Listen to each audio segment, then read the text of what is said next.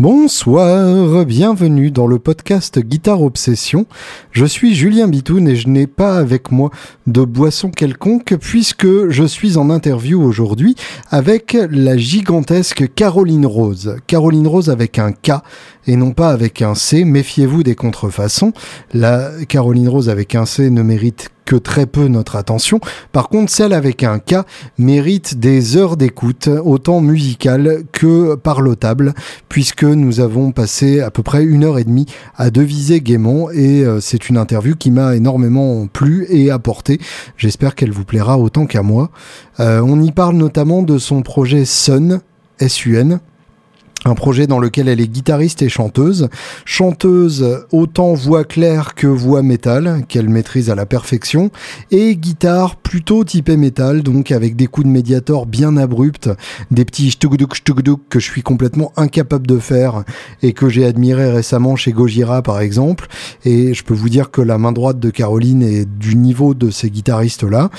Et euh, j'ai eu la chance de euh, d'enregistrer le groupe Sun pour des vidéos euh, en live chez Guitar Village qui sortiront à partir de la semaine prochaine. Et euh, comme vous allez le voir, donc euh, voir ce genre de technique en live, c'est très très impressionnant. On en parle un peu d'ailleurs dans la, dans la vidéo. Et au-delà de ça, en termes de couleur musicale, Sun est un groupe qui m'a énormément plu, euh, plus que plus, bouleversé et je baise mes veaux. Euh, c'est une musique qui vraiment m'a touché en ça qu'elle n'existe pas ailleurs, que c'est une musique vraiment inédite et surtout que c'est une musique que j'ai envie et besoin d'écouter, euh, qui me fait du bien à l'âme. Et donc rien que pour ça, merci à Caroline Rose de l'avoir fait exister Faites. Enfin, bref. Merci. Euh, merci aussi à vous d'écouter ce podcast. J'espère que cette interview vous apportera autant qu'elle m'a apporté et eux. Et je vous donne rendez-vous la semaine prochaine pour d'autres élucubrations. Bonne semaine.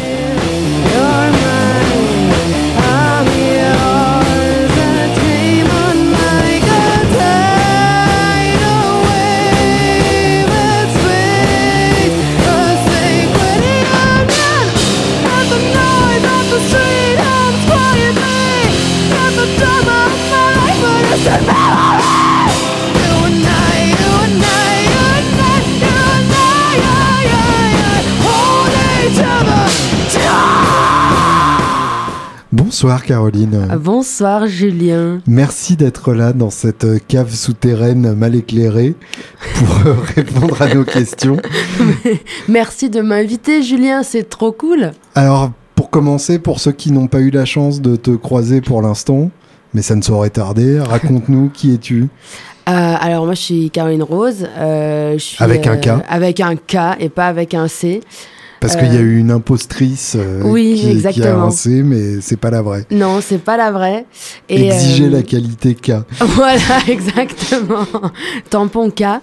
Et moi, moi, je suis chanteuse, guitariste, auteur-compositeur, et je fais plein, plein, plein de choses depuis longtemps. Mais euh, là, ce que je fais principalement, c'est de la brutal pop euh, dans mon groupe Sun avec euh, mon batteur et sais pas comment on peut dire bandmate Vincent. Acolyte. Acolyte, voilà, exactement. Qui est juste à côté de toi et qui a le bon goût d'avoir ramené un t-shirt Johnny Cash avec le fameux bird de San Quentin. Donc voilà, c'est des, des, gens de qualité qui nous entourent. le dessus du panier. Qu'est-ce que tu entends par brutal pop exactement? Parce que j'adore euh, le son de, de, la dénomination et tel que je l'entends, euh, ça, ça ressemble à un snuff movie avec Britney Spears. Ah, c'est exactement ça. C'est un peu ça dans l'idée? En fait, pour, pour placer un peu le, le dans le contexte, moi quand j'avais 12 ans, j'ai mis ma première annonce euh, au lycée euh, en Allemagne, parce que j'ai grandi en Allemagne, mm -hmm. pour trouver des, des, gens avec qui faire un groupe. Et l'annonce disait tout me va allant de la pop au grindcore. Donc, euh, en gros, euh, euh, je, je, savais que j'avais envie de, de, faire un, un mélange brutal pop. Même j'ai retrouvé un carnet récemment de, où vraiment j'avais écrit je veux faire de la brutal pop. Et c'est vraiment. Depuis le début, c'est ce que tu recherches. Hein. Ouais. J'ai jamais, j'ai mis du temps à, à, trouver comment le faire, mais c'était vraiment ce ce truc qui a même été fait par des artistes comme Devin Townsend, mais Mhm. d'une façon très différente, mais où tu as quand même une- toujours une structure de morceaux très pop, euh, des harmonies pop, un- une façon de faire une top line très pop, mais super violent. Euh, vraiment euh, Morbid Angel et ABBA qui font des bébés quoi. Tu vois, ça c'était mon idéal artistique, mais j'ai mis du- vraiment beaucoup de temps à trouver comment c'est possible de faire ça. Ouais, et ça peut très vite pencher du mauvais côté. Exactement. Parce que euh, tu, tu mentionnes euh, Morbid Angel et ABBA, euh, ça, ça m'évoque immédiatement euh, Dave Grohl, puisque lui, euh, je le sais, fan d'ABBA. Ouais. Et euh, alors Morbid Angel, je sais pas, mais il est fan de Celtic Frost, par exemple. Ouais. Donc effectivement, il y a ce côté-là. Et finalement, Foo Fighters, ça peut être de la brutal pop aussi, mais bah, avec les dents limées, quoi. oui, Donc fait- qu'est-ce qui fait que la brutal pop penche du bon côté euh, plutôt que du côté euh, pop brutal Bah, c'est ça, c'est bien dit en fait, parce que c'est vrai que il y, avait même avant de, faire Sun et de vraiment trouver le bon mélange, j'ai fait plusieurs EP solo qui étaient des essais euh, où je tentais de trouver le bon mélange, mais c'était pas jamais vraiment comme je voulais. Et euh, je pense que comment je peux dire ça? Un moment donné, il, fa- il faut être radical avec ça. J'ai eu la chance de rencontrer Dan Levy, euh, le Mhm. gars de The Do, qui, euh, qui, a fait, qui a vraiment monté le groupe avec moi, qui m'a aidé, qui m'a dit écoute, il voyait que j'étais en détresse totale. Et il m'a dit écoute, c'est quoi qui coule dans tes veines? Et là, j'ai dit mais c'est ce truc de brutal pop, quoi. C'est euh, voilà, Morbid Angel ABBA, mais j'ai pas envie de les museler, quoi. Tu Mhm. vois, j'ai j'ai pas envie de. Et je pense la, la façon la plus. Euh, la plus naturelle de mélanger ces choses-là, c'est de mettre le moins d'éléments possible en fait, de pas vouloir produire, de pas vouloir, euh, de vraiment juste composer la musique et à la compo même, euh, direct réfléchir euh, à ce truc de mélange, euh, avoir une voix et pas plein d'harmonie vocale, mais une voix qui va dans le brutal, qui revient au chant Que la compo soit aussi l'arrangement. Exactement. Mhm. Et du coup, c'est vraiment au tout début. Donc, j'ai eu les premiers rendez-vous avec Dan. Puis par hasard, je croise Vincent. On se connaît depuis longtemps. euh, et je le croise en soirée. Et je lui dis écoute, t'as pas envie de. Enfin, tu vois, genre, euh, vas-y, on le fait, quoi. Viens, Mm. on, on fait le ce truc. J'ai pas. Enfin, en fait, ça a mis. C'était une discussion qui durait cinq minutes. Il était direct là, genre, ouais, ok, c'est bon, on le fait. Ok, je euh, le note. voilà, on, on y va. Et euh, vu que lui, c'est aussi un batteur qui est super brutal, il, joue, il tape hyper fort, il en a, tu vois, il- Mhm. vraiment c'est quelqu'un qui a un truc très viscéral. Bah, ça a permis de trouver ce son en fait qui est euh, euh, hyper euh, garage, hyper rock and roll, hyper euh, dans ta face et sans beaucoup d'arrangement. Et du coup, c'est dans cette forme que j'ai pu voir s'épanouir. dans les premières répètes, on dirait qu'on a vu le truc fonctionner en fait. c'est un peu magique, tu vois. Tu te dis waouh, putain, comment comment c'est possible? On, on l'a rêvé, on a essayé de l'intellectualiser. Et en fait, là, on le fait. Mhm. Et ce moment-là, il était, euh, je me rappelle, on se regardait, on était là genre oh putain, on le tient, on le tient, trop cool. Et euh, t'as as dit un truc que je trouve super intéressant. Euh, tu disais Morbid Angel et ABBA sans les museler. Ouais, Et je trouve ça drôle l'idée de. Alors, évidemment, museler Morbid Angel, on voit ce que ça peut donner. mais museler ABBA, je trouve ça intéressant. ouais. Parce qu'en fait, quand on écoute vraiment, euh, et c'est peut-être la première fois que je parle d'ABBA d'ailleurs dans ce podcast, et c'est une grande faute, mais quand on écoute vraiment, il y, a une- il y a une bizarrerie et un côté sombre d'ABBA Ah ouais. euh, que qu'on perd souvent dans, dans ce qu'on appelle la pop. Ouais. Mais, mais ABBA est un groupe chelou en fait. Ouais, mais il y a, tu vois, récemment, je voyais une interview de Mircourt Mhm. euh, qui disait que ABBA, c'était le, vraiment les inventeurs de l'horror pop. Mmh. Et en fait, elle a raison parce que vraiment, nous, on fait une reprise de Lay All Your Love on Me et ah. il y a un côté. euh, bah, les paroles, c'est super dark. Bien Euh, sûr. eux, leur, euh, leur relation, c'est pas très clair, tu vois. C'est-à-dire, t'es là, genre, c'est quoi C'est une partouze euh, c'est- Ils sont frères et sœurs, ils sont On parle de mariés. quoi, c'est- là? Voilà, c'est un peu. euh, et ils jouent vachement de, de cette bizarrerie, en effet, où c'est un peu niais, mais, mais en même temps, c'est c'est- c'est hyper profond, il y a beaucoup d'émotions. Et moi, c'était surtout harmoniquement que je trouve que. Aujourd'hui, on a tendance à croire que la pop, c'est un type d'enchaînement d'accords. Mmh. Alors, c'est vrai que beaucoup de gens utilisent. C'est euh, la, la boucle à quatre accords à la con. euh, ouais, Exactement. Et c'est pas vrai du tout. La pop, c'est euh, c'est des constructions euh, hyper, hyper belles, hyper réfléchies, et c'est pas juste le côté efficace. Mm. Et c'est ça qui nous intéressait, c'était toute cette pop, même tu vois, les, Beatles, quand tu écoutes certains morceaux, vraiment ça te prend au trip, c'est magnifique. Et voilà, après, on se met évidemment pas à ce niveau, mais c'est les grandes inspirations. On s'est vraiment dit, waouh, si on peut euh, essayer de choper un petit bout de ci, un petit bout de ça, euh, ce, serait, ce serait génial, quoi. Et le, choix de la Formule 2 pour, euh, pour éviter de s'emmerder avec des musiciens qui correspondent pas à ta démarche, en fait, qui ont des égaux encombrants? Ouais, je, je pouvais plus être en solo. Je me suis rendu compte qu'il fallait vraiment que je joue en groupe, moi. Mhm. C'est dur de se rendre compte de ça parce qu'on vit à une époque où on nous fait croire euh, que moi, moi, moi, euh, personal branding, etc. Et euh, vu que j'ai un fort caractère, les gens me disaient bah va en solo. Tu vois, c'est plus simple comme ça. Tu La solution de facilité, ouais, bien sûr. Mais en fait, le truc c'est, moi je suis un, je pense un, un leader assez bon, mais euh, je, je, dois travailler avec quelqu'un, hmm. avec des gens, et euh, donc déjà je savais que je voulais refaire un groupe, mais en même temps le côté groupe où il y a une démocratie à vote à main levée, ça c'est pas possible non plus. Hmm.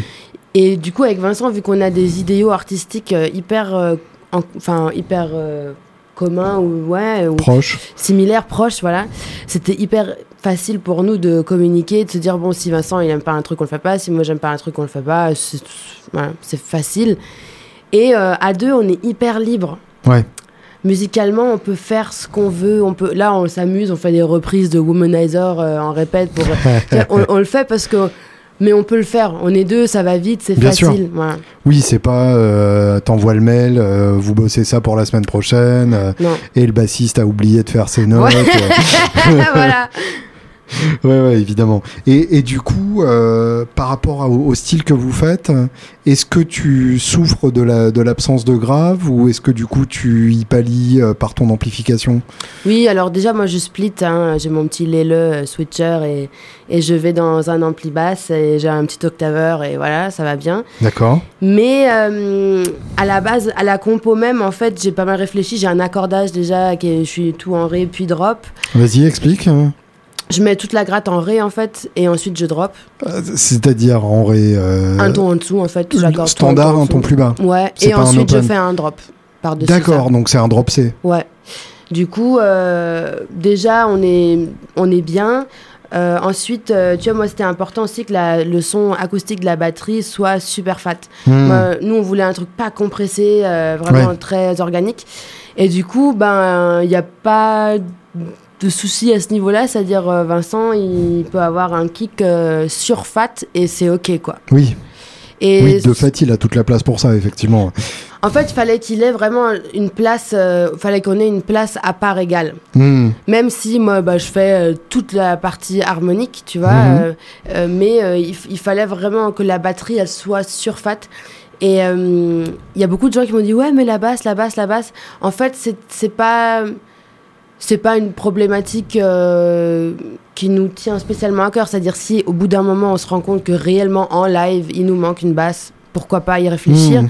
Mais pour l'instant, c'est pas le délire. C'est tellement violent et c'est et je split déjà, tu vois. Donc hmm. euh, je, pense pas qu'on ait besoin d'une basse.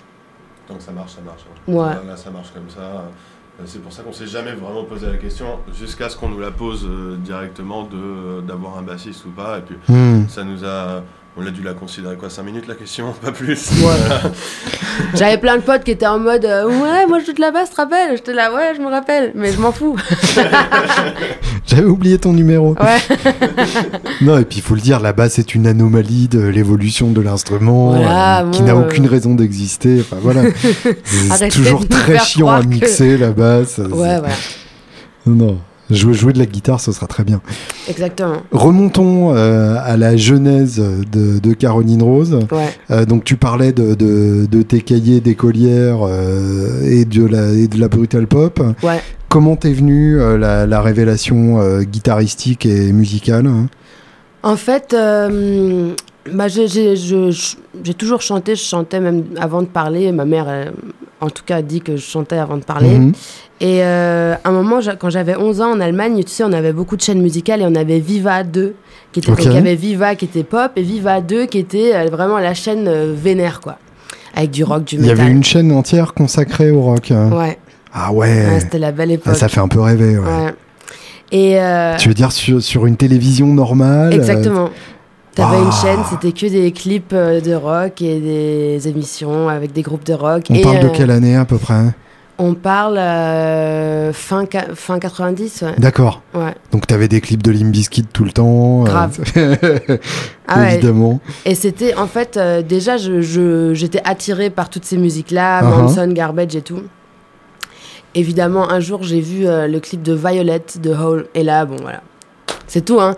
Il y a eu un avant et un après. Avant, c'était bon, je, pense ça pourrait, enfin, je pense que ça pourrait être mon truc classique. Après, c'était je veux faire ça et rien d'autre, en fait. Hmm. Et donc le lendemain euh, de cette découverte, je suis allée acheter tous les albums. Et il faut savoir que je vivais en forêt noire, au fin fond de la forêt noire, en Allemagne, et qu'il fallait faire 45 euh, minutes de tram pour arriver à la ville, et euh, que bah, j'avais vraiment grappillé tout l'argent de poche que je pouvais pour hmm. acheter bah, déjà toute la discographie de Hole. Et, que là-bas, Hole, c'était carrément de la contrebande, quoi. Ouais, non, mais limite, quoi, tu vois, c'était vraiment c'était vraiment un peu à l'arrache. Et euh, voilà, donc j'ai découvert ça. Et mon frère avait une guitare électrique. Ma mère euh, jouait de la guitare acoustique, donc m'a appris les accords de base. Dès que j'ai compris c'était quoi un power chord, c'est bon, je vais m'en sortir déjà pour euh, voilà. Et puis en fait, moi j'ai glissé très très vite vers le métal. Parce que uh-huh. du coup, une fois que l'amour pour le rock s'est révélé, j'ai glissé, glissé, glissé, glissé vers le métal. J'ai découvert des trucs. En fait, c'était d'abord Hole, ensuite tous les trucs de Riot Girl, L7, ensuite My Ruin et Jack of Jill et Kitty. Et tu vois, à l'époque, il y avait quand même tous hmm. ces groupes-là. Et euh, finalement, bon, tu vois, tu, le, chemin classique où tu rentres par des groupes super, genre Korn, machin et tout ça. Mais euh, six mois après, tu dis que c'est de la merde parce que t'es devenu tellement trou et, et que maintenant t'écoutes Eternal et tu vois ce que je veux dire. Ah, ah, ah. Donc, euh, Korn, c'est beaucoup trop mainstream. Ah bah ouais, voilà. Donc j'ai fait tout ce chemin et du coup, la guitare j'ai fait le même chemin en fait, en, mais en autodidacte vraiment. Mhm. Donc euh, chaque fois que je jouais dans des groupes, parce que j'ai joué dans des groupes euh, dès 12 ans, donc avec des mecs beaucoup plus vieux que moi, et, et vraiment je regardais ce, que faisaient les gratteux et j'essayais d'imiter, tu vois, le drop. Moi je l'ai vraiment découvert en juste en. Je faisais attends, il met son doigt là, il fait et après tu comme ça et j'étais ok donc ça. Pareil le mute. Je, me disais mais comment ils font les comme ça là? Puis un jour, j'essaye, je trouve pas, tu sais, je bloque les cordes au niveau de la main gauche, je trouve pas. Puis de désespoir, je fais putain, fais chier, je lâche ma main droite sur ma guitare comme ça, et là, et là j'ai fait oh putain, c'est ça quoi. Eureka. Voilà. Et, hum, et tout s'est fait, donc en fait, ça paraît toujours plus laborieux, ça aurait été plus simple si j'avais eu un prof. Hmm. Mais du coup, j'ai développé des spécialités un peu bizarres. Tu vois, comme euh, les, les, trucs de main droite hyper euh, rapides, tous les tous les machins comme ça. Et euh, pendant très longtemps, je me suis demandé pourquoi j'avais, tu vois, ces capacités-là, alors que bah moi, je, tu vois, je, pendant des années, je faisais un truc plus pop quand c'est devenu mon métier, tu vois. Mm-hmm. Et, je me suis toujours demandé, mais à quoi ça sert que je sache faire ces choses-là? Et ça fait seulement euh, depuis un an que j'ai, depuis que j'ai, depuis la naissance de Son, qui a vraiment un an là, en fait, ce week-end. Que tu euh, réutilises ça? Ouais, on a fêté nos un an euh, pour Rock en scène. En fait, on a Rock en scène l'année dernière, c'était notre premier concert. D'accord, classe. Ouais. comme baptême, il y a pire. Ouais, ouais, c'est clair. Ouais, c'était cool. Non, c'était trop bien. Le premier concert du Julien Bitoun Trio, c'était Champigny-Plage. ah, franchement, c'était sur la scène Île-de-France. Euh, faut pas, on n'était pas, on n'était pas en mode main stage et tout, hein, mais. Non, mais c'est classe. Hein. C'était cool. Ah, c'était un super moment et, et justement pour moi, c'était la délivrance. Hmm. C'était des années de, mais à quoi ça me sert de savoir euh, crier, grôler, euh, faire des trucs de main droite de ouf. Voilà. Mais tout a commencé avec Hole et euh, quelques années plus tard, évidemment, je suis retournée avec amour et, euh, et respect euh, à Korn et tous ces groupes, en hmm. fait, qui, mais qui sont des portes d'entrée de malades. En termes de guitare, tu as des, des influences spécifiques? Des gratteux qui vraiment t'ont scotché ou, ou c'est toujours dans le contexte d'un groupe hein? Ou ça dépend. En fait, euh, moi, tu vois, c'est assez bizarre parce que moi, j'ai beaucoup d'influences différentes. Récemment, par exemple, j'ai mhm. découvert euh, Swaik Sibéril, qui est un guitariste breton. Et euh, qui a une technique de tapping. En fait, euh, c'est pas tellement la technique, mais c'est comment il utilise son tapping pour créer des chansons, vraiment des Mmh. vraies chansons, pas juste des thèmes et tout ça. Donc moi, j'ai toujours été impressionnée par des mecs, euh, après dans le rock, plus comme Mathieu Bellamy, Ouais. ou des mecs comme ça, qui euh, utilisent vraiment leur guitare et leur capacité de guitare au maximum Hmm. pour faire des harmonies de ouf. Pour, euh, Donc moi, par Mathieu Bellamy, c'est un super exemple. J'ai toujours adoré. J'ai toujours adoré aussi Max Cavalera, qui vraiment Mm. ne s'encombre pas, tu vois, qui, qui, qui se met au service. Ah ouais, br- quatre cordes, je m'en fous, euh, j'y vais, je, je trouve ça génial. Et puis, ouais, et puis, enfin, le. Voilà le compositeur de riff quand même. Voilà, J'ai réécouté Roots, je crois, il y, a, il y a deux mois et je me le suis repris en pleine gueule. Enfin, ça, ça marche encore. Grave. Ça marche encore d'enfer. Ah ouais, ouais, c'est. Ça, ça, lui, il fait partie vraiment de mes influences. euh, Puis je trouve qu'il a le juste. euh, Le, le- c'est un juste milieu entre le côté un peu punk, crado, on s'en fout, et quand même, il est là, ça tient Mm. la baraque et tout. Putain de chanteur aussi d'ailleurs. Oh, la voix, c'est. Alors, en métal, moi, Rob Flynn. euh, Mmh, je- Machine Head, ouais. Je trouve qu'en en termes de chanteur-guitariste, moi j'ai toujours été euh, très porté chanteur-guitariste. Ouais. voilà. Et lui, il a justement, pareil, il a une très bonne technique de main droite. Vu que souvent on est mis à la place de guitariste rythmique, du coup, chanteur-guitariste, c'est hyper important. Donc euh, James Hetfield et, et Eh Rob oui. Flynn, euh, moi, c'est vraiment deux idoles euh, à moi. Évidemment. Voilà. Et puis après, tu vois, Donita Sparks L7, Mhm. la meuf, c'est une gratteuse, mais incroyable, mais elle s'en bat le steak. c'est génial. J'adore le live. Bah, déjà, la euh, gratte est beaucoup trop basse pour pouvoir envisager quoi mais que ce grave, ouais, c'est clair. Mais c'est. Puis tu, tu sais, ils ont fait, je crois, je sais pas si c'était nul par ailleurs ou Si, c'est nul par ailleurs, je m'en souviens bien. où il y avait cette gratte euh, en jouet où à un moment il y a un solo et juste elles, elles enclenchent euh, cette gratte, il y a un pauvre micro de merde devant Tout à fait. sur drama, c'est génial quoi. C'est voilà, moi Si, j'ai toujours l'avais été je l'avais entre enregistré ça. sur une VHS à l'époque. Tu te rappelles quoi Bien c'est- sûr. C'était énorme Et quoi. justement, Sepultura était passé euh, dans l'émission à cette époque-là. Il y avait eu Slayer, Ouais. il y avait eu Typo Negative. Enfin, il y avait des, putains d'invités. Très Ponempal, ouais, ouais, complètement. Après, se faire remarquer en faisant venir un transsexuel sur scène. je crois. Oui, tout à fait. à poil comme ça. Pour l'époque, c'était super. Complètement. Ouais, ouais, et puis, enfin, il y, a- il y a eu Metallica, il y a eu ACDC, euh, il y a eu Nirvana. Il y a eu c'est- euh, il y a eu Hall, vois, évidemment. Ouais, ouais, ouais, complètement. C'est. euh, J'adore. Enfin, vraiment, c'est. c'est- En tout cas, en termes d'influence de guitare, moi, j'ai toujours eu euh, un truc avec les chanteurs-guitaristes et. euh, Hmm. J'aime bien ceux qui où ça se voit pas, euh, tu vois, ça, ça, ça montre pas, mais c'est c'est très fort euh, rythmiquement et, et ça, ça fait que tout tient la route quoi. Ouais. Je suis pas trop euh, moi déjà les solos tout ça, hein. Life is too short for guitar solos. C'est- pas possible. non, avec tout mon respect, je, je c'est pas mon monde, on va dire. Hmm. Ouais. La mélodie, c'est la voix pour moi, personnellement. Ouais, ouais, je comprends Donc tout voilà, à fait. quoi, en termes de d'influence, je crois que c'est pas mal. Après, évidemment, euh, t'as le gratteux de Heister, où t'as des mecs comme ça, où tu fais, non, mais Mm. c'est des, c'est des surhumains, ouais, ouais, c'est, c'est incroyable. Et puis après, t'as des mecs comme Kurt Cobain.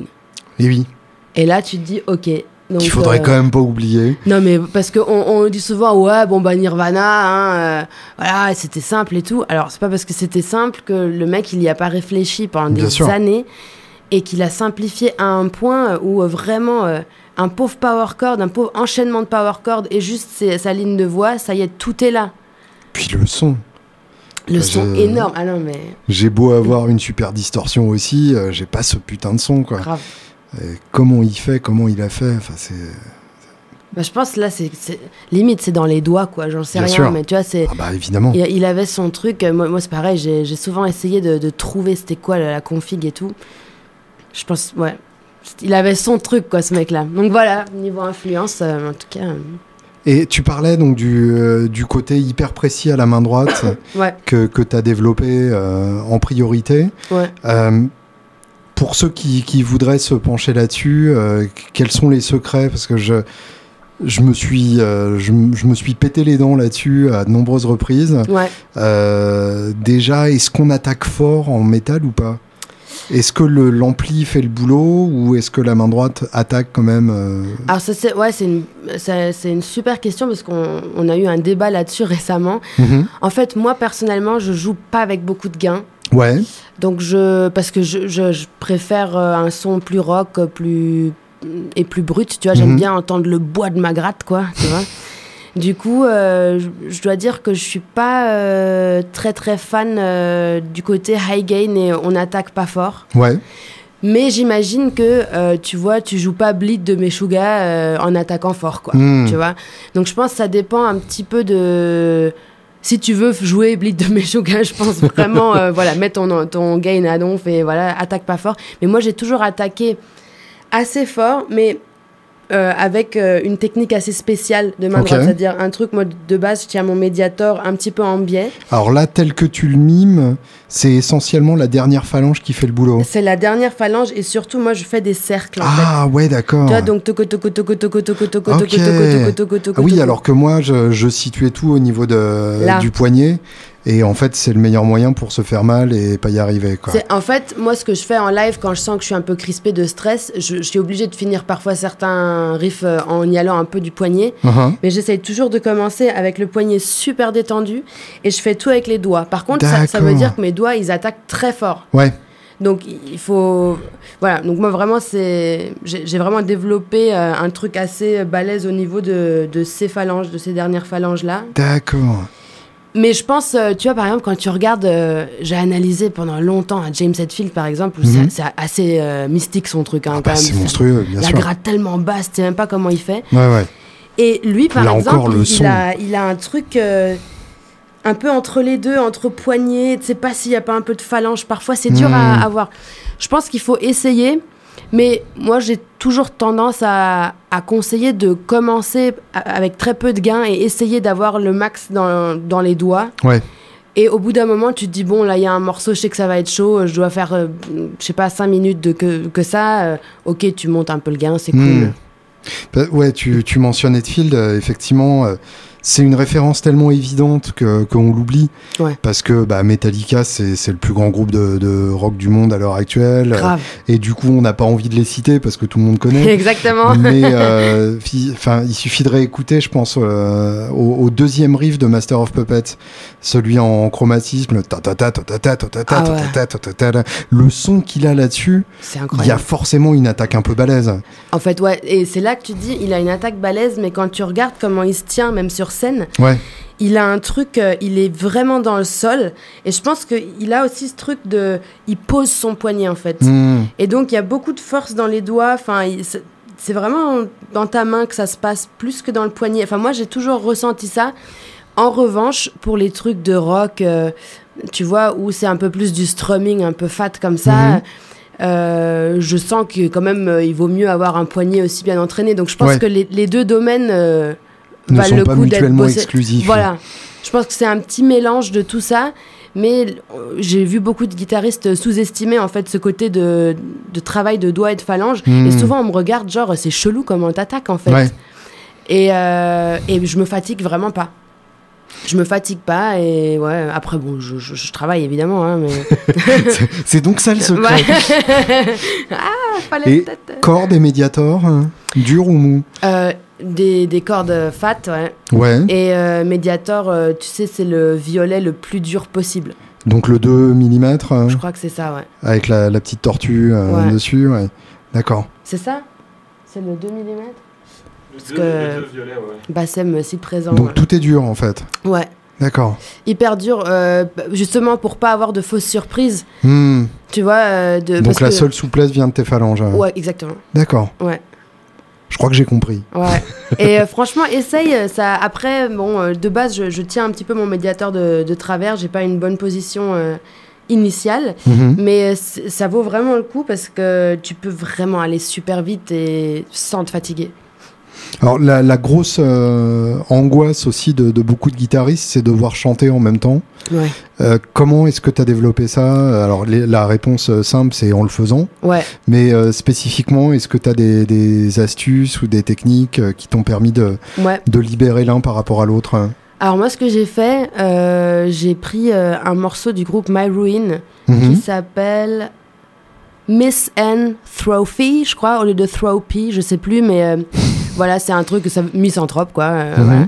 Et euh, c'était un morceau euh, où la guitare est, le, le, riff de guitare est très très différent rythmiquement du chant parce que c'est la chanteuse et le guitariste, bah, c'est pas la même personne. du coup, je me suis entraînée pendant un an à savoir euh, et vraiment j'ai découpé le morceau hyper lentement. ça faut le faire quand même. T'as as, écouté ce truc là Ouais. Et tu t'es dit ça dans un an j'y arriverai. Ouais. Ouais. Et je, je l'ai découpé, tous les jours je le faisais un petit peu plus je mettais, après, je bossais un peu du machinet. En même temps, j'essayais de mhm. bosser des trucs d'autres chanteurs guitaristes. Mais avec toujours ça en tâche de fond. Avec toujours ça en tâche de fond. Et euh, bah, après, c'était bon. Hmm. Ouais.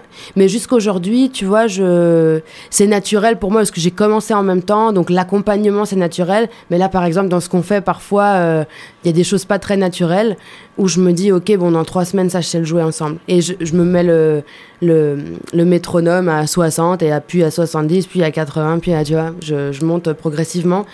Et je pense que y a pas mal de, de chanteurs guitaristes avec lesquels je discute qui, qui sont angoissés, qui me disent oui, mais euh, je suis stressée, j'arrive pas, j'ai peur de, en effet de ne pas assurer en même temps.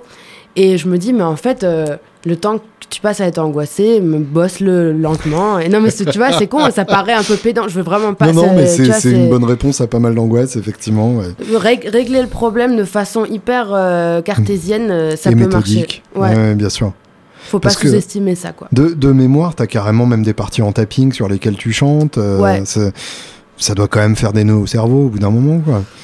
Pas trop trop parce que encore une fois, tu vois ça c'est un truc que j'ai récemment aussi analysé dans pas mal de guitaristes, notamment James Hetfield, tu vois parce mhm. que alors il se trouve qu'avec Son on va faire euh, euh, on va jouer avec le Geneva Camerata donc l'orchestre euh, de Genève, on va faire un concert Monteverdi meets Metallica à Genève en novembre. Et donc, j'ai commencé cet été à vraiment replonger dans Metallica et à bien analyser euh, ce qui se passe vraiment.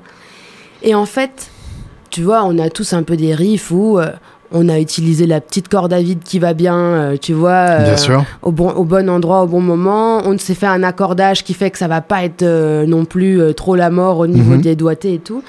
Et en fait, tous ces mecs-là, ils font pareil. C'est-à-dire, moi, j'ai regardé que dans Metallica, il y a plein de moments où, oh tiens, le bâtard, là, il a vraiment foutu une corde à vide à cet endroit-là. Super. Et en fait. Histoire de reposer la main pendant une demi-mesure. Exactement.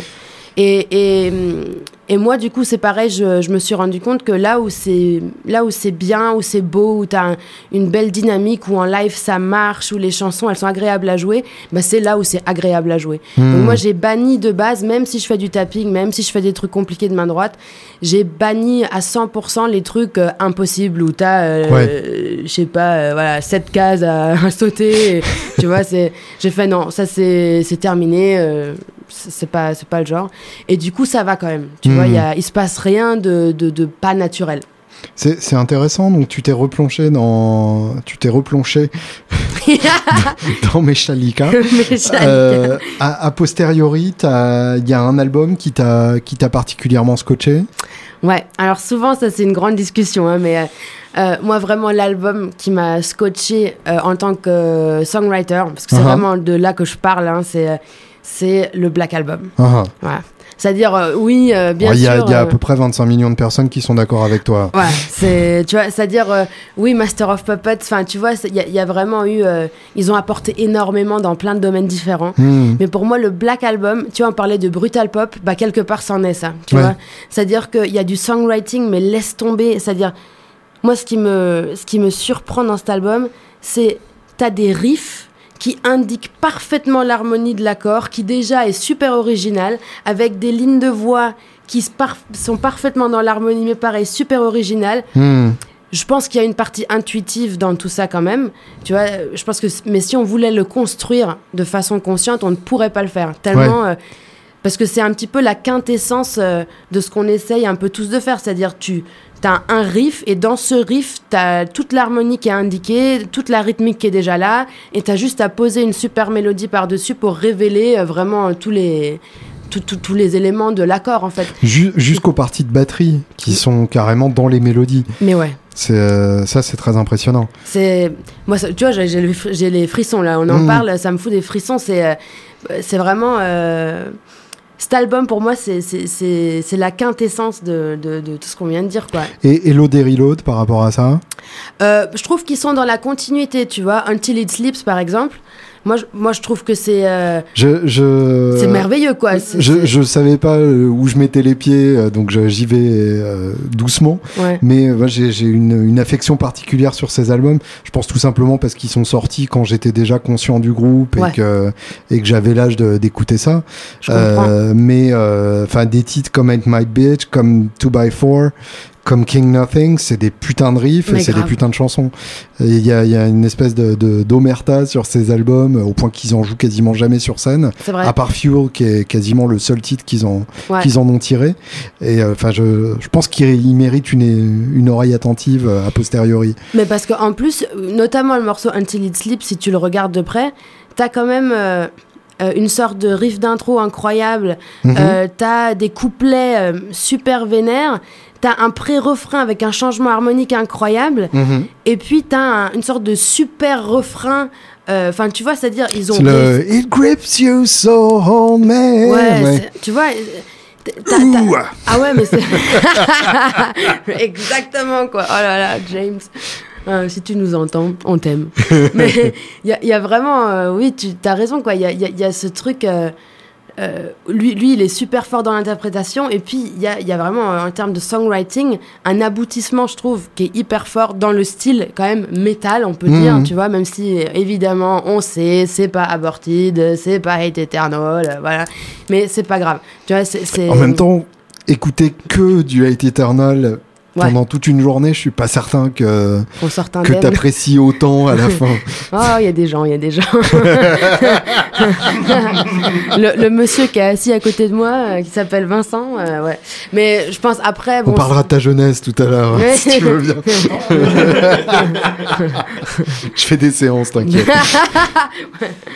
Mais en plus de ça, je, je trouve que encore plus Load Reload, mais déjà le Black Album, c'est le moment où Edfield accepte sa tessiture.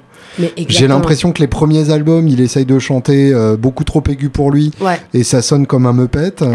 et euh, justement, à partir de ces albums-là, euh, bah, Until It Sleeps, c'est un bon exemple puisqu'il a sa, sa, tessiture grave qu'il n'utilisait jamais avant, le Where do I take this pain of mine et qui ensuite monte sur les, sur les autres parties. C'est trop beau. En termes de songwriting, ça c'est malin. Grave.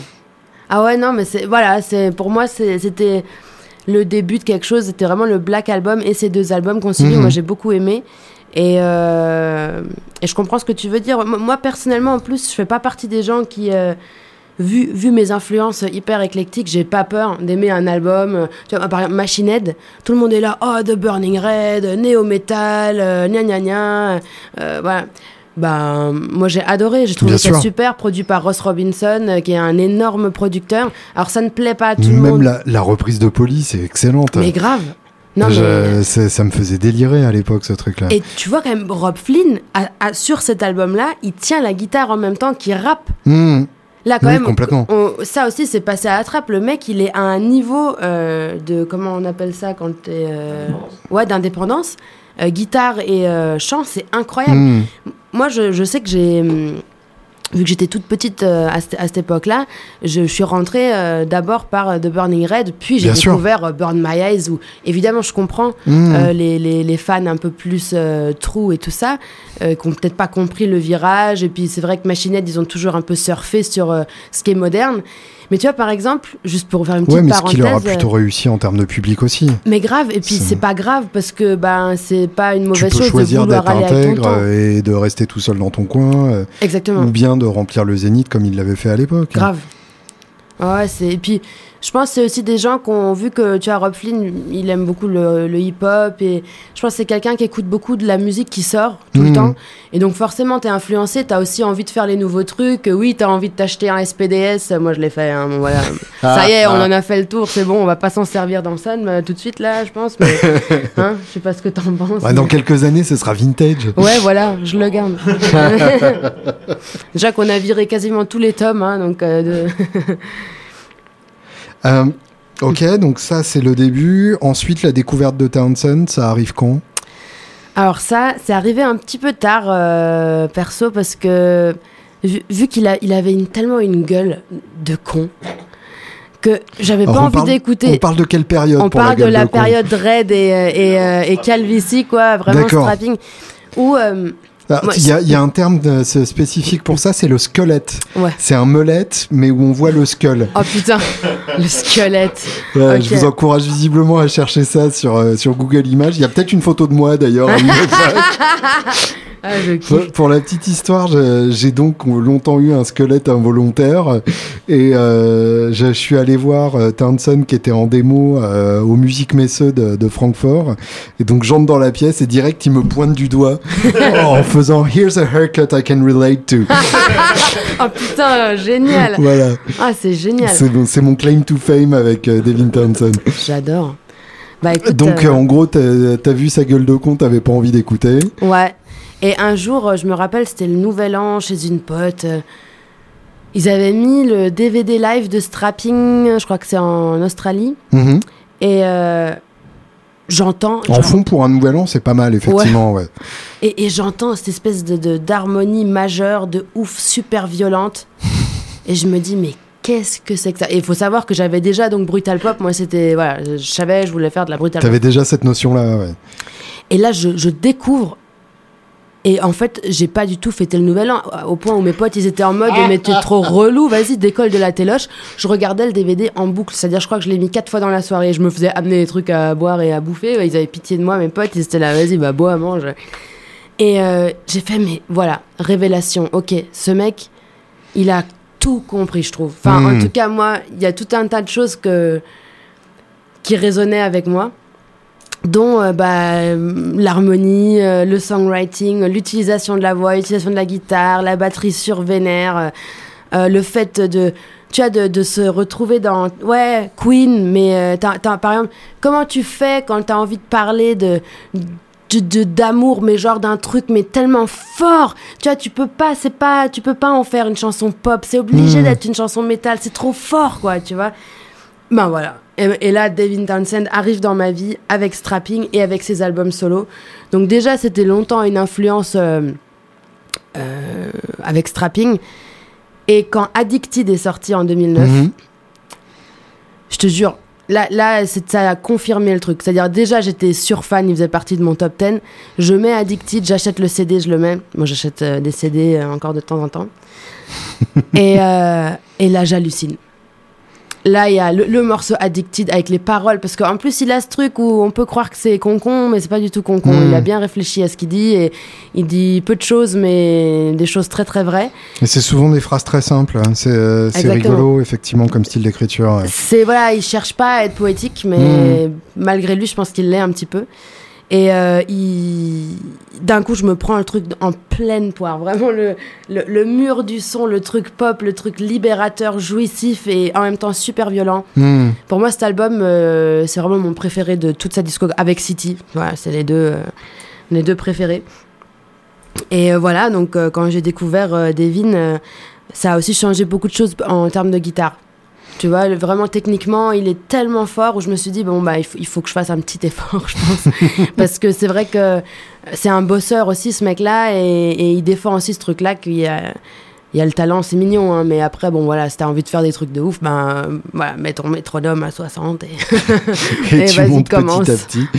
Euh, pour, pour, ceux euh, qui n'ont aucune culture, euh, mais qui sont guitar geeks malgré tout, vous avez forcément entendu Devin Townsend au chant sur l'album Sex and Religion de Steve Vai, ouais. ce qui en soi est un album absolument bouleversant et une direction que Steve Vai aurait dû explorer beaucoup plus. Complètement. Mais voilà, il y avait les impératifs commerciaux de l'époque qui voulaient que ça n'a pas marché.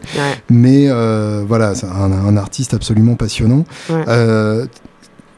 Tu as quel âge? Euh, Moi, j'ai 29 ans.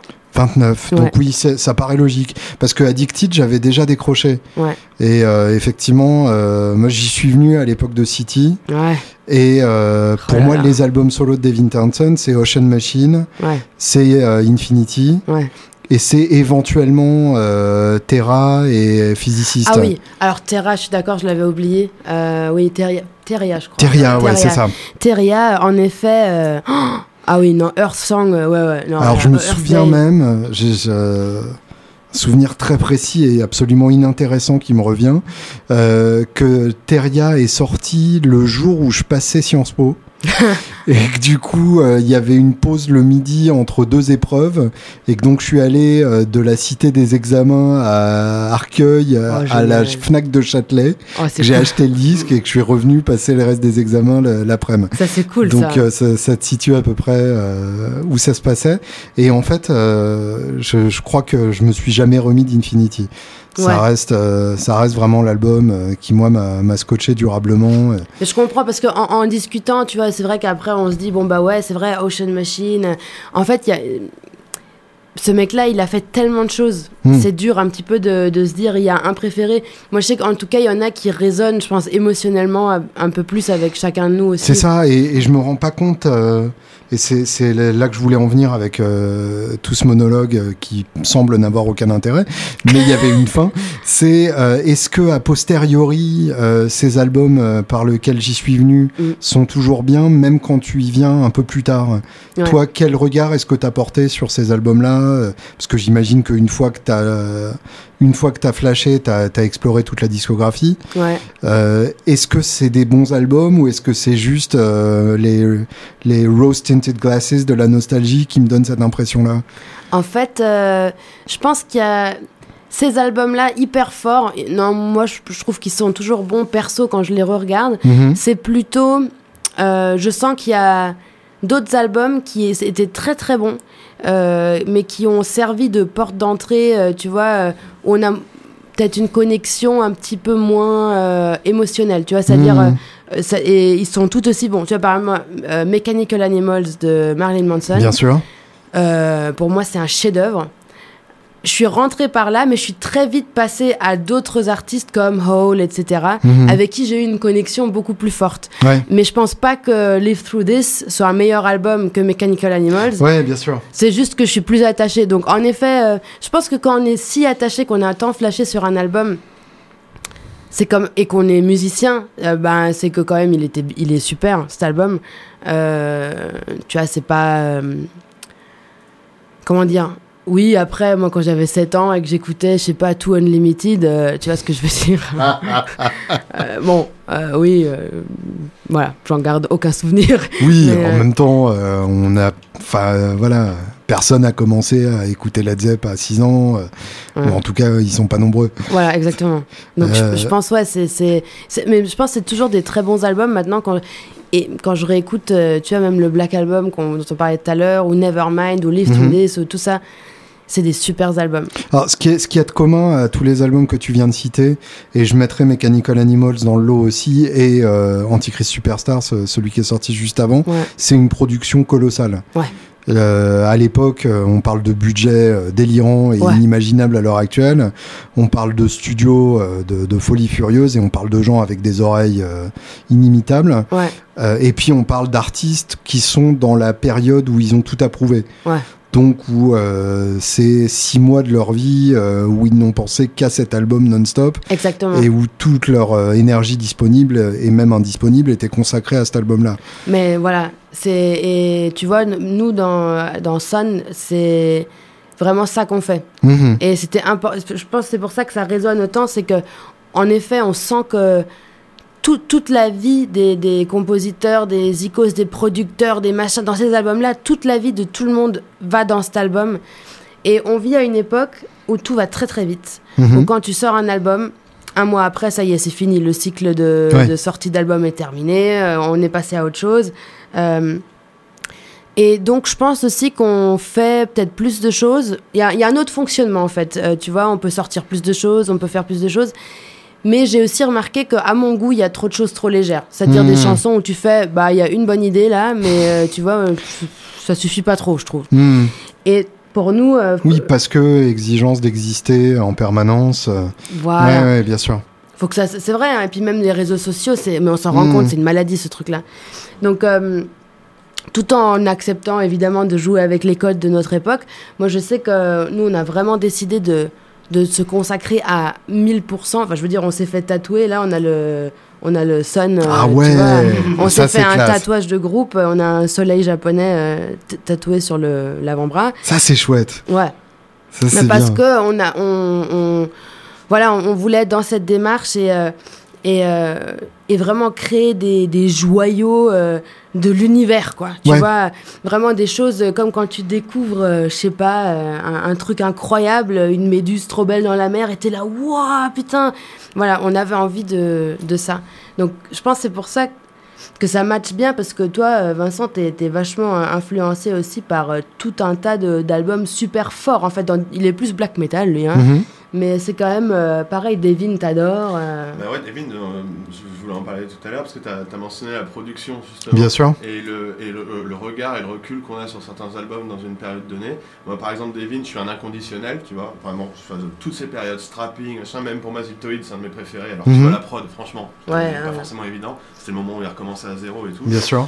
Et là, justement, ça va être la petite frustration que je vais avoir par rapport à Devin. N'importe quel album confondu, excepté Strapping, ça va être les prods. Ouais. Tu vois. Et c'est marrant, euh, tu, euh, tu vois l'herbe, euh, les pieds, tout ça. C'est que j'allais arriver à là. Ouais, c'est que effectivement, tous ces albums que tu as cités, c'est des grosses prods. Et moi, le problème que j'ai avec Townsend quand j'y reviens à l'heure actuelle, c'est que les sons sont pas, sont pas fous. Ouais. Et à part justement Strapping, ouais. où je trouve que, enfin, City limite.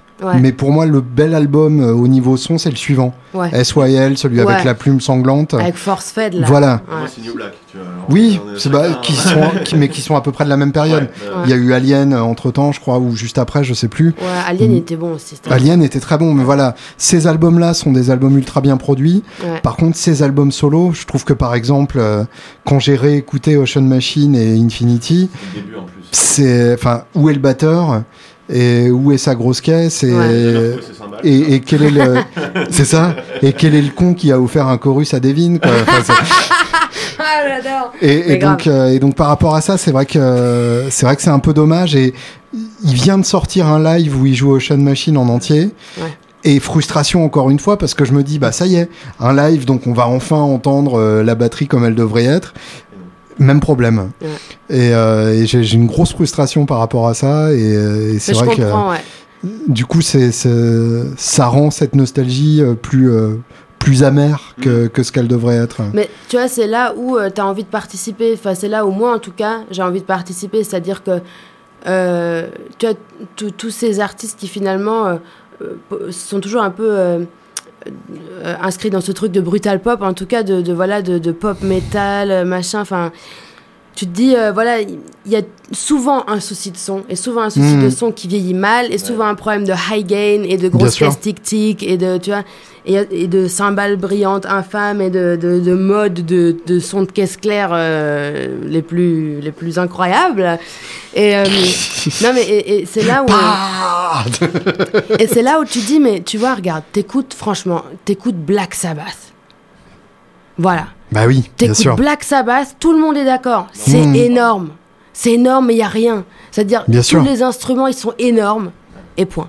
Hmm. Et nous, c'est vraiment ce qui nous a intéressé euh, dans, le groupe, et moi dans, à la gratte, et lui à la batterie, et même le son de la voix. C'est-à-dire, à un moment donné, euh, je pense que c'est bien de vouloir euh, essayer de faire des effets, des trucs et tout, mais c'est pas la peine. Il y, a un truc de. Il y, a une vérité dans les années 70 au niveau du son hmm. qu'on a perdu parce qu'en effet, on veut essayer des nouvelles choses et c'est juste, mais je pense qu'on peut quand même maintenant se mettre d'accord sur le fait que bon, le rock et les musiques alternatives de toutes sortes bah, ça sonnait quand même vachement bien les années 70, donc on peut vraiment s'inspirer de ce son-là sans euh, tout le monde n'est pas obligé de faire du stoner, hein, c'est pas hein, tous les gens qui ont la barbe. prendre ce que Caroline vient de dire comme une excuse pour faire du Black voilà, en moins bien? Mais ouais, c'est. Mais pas Slip qui veut non plus, quoi. Voilà. Mais effectivement, il euh, y, a, y, a, une vérité dans la manière dont les instruments sonnent à vide, déjà, euh, qui, qui peut être un bon point de départ. Grave. Et je pense que euh, Devin, euh, il y a une question de budget qui est évidente. Puisque les, les albums de, de, Strapping avaient un peu plus de budget que ses albums solo.